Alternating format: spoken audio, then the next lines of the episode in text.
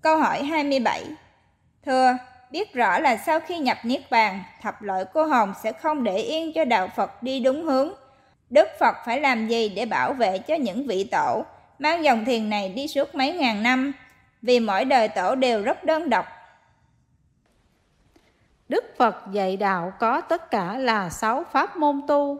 Pháp môn nào Đức Phật cũng để lại 12 phần để hướng dẫn người tu theo đạo Phật không sai, không bị các loại cô hồn dụ dỗ, gồm một Có quyển giáo lý của pháp môn tu hai Có quyển giáo kinh của pháp môn tu ba Có quyển giáo lễ của pháp môn tu bốn Có quyển giáo điều của pháp môn tu năm Có quyển giáo luật của pháp môn tu sáu có tôn chỉ của pháp môn tu 7. Có cương lĩnh của pháp môn tu 8. Có nội quy của pháp môn tu 9. Có đạo phục của pháp môn tu 10. Có giấy hay bằng chứng nhận của pháp môn tu 11. Dạy rõ phong cách thờ của pháp môn tu 12. Dạy phải làm giấy cam kết của pháp môn tu nếu vị nào tu mà tuân thủ lời của Đức Phật dạy, thì tu đúng. Còn nếu vị nào tu mà không tuân thủ lời của Đức Phật dạy, là tu sai. Nhất là tu mà vì tiền và danh, là tu rất sai. Còn tu mà nghe lời cô hồn suối bảo thì sai không thể nói được. Đức Phật dạy hai câu rất đặc biệt. Một, ở trái đất là nơi năm loài sống chung. Người, thần, thánh, tiên, ngạ quỷ. Một, loài người, lo làm ăn, lo cho gia đình, lo cho tổ quốc, lo trở về phật giới. Hai, loài thần, lo kiểm soát con người, lo thực thi nhân quả do con người tạo ra.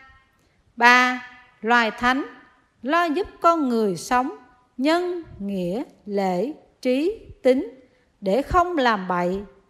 Bốn, loài tiên lo giúp con người sống an nhàn, không tin bất cứ tín ngưỡng nào. Nếu có tin thì trí tuệ phải thật sáng suốt, kẻo bị cô hồn dụ.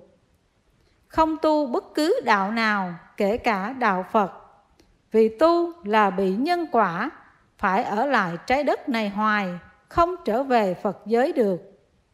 Còn muốn lên trời hưởng phước, phải tu cả ngàn đời mới đủ nghiệp phước đức dương, mới lên được. Nhưng đời nào cũng phải thật giàu, chứ không có tiền mà tu lên trời là bị xuống địa ngục hay hoa báo đó.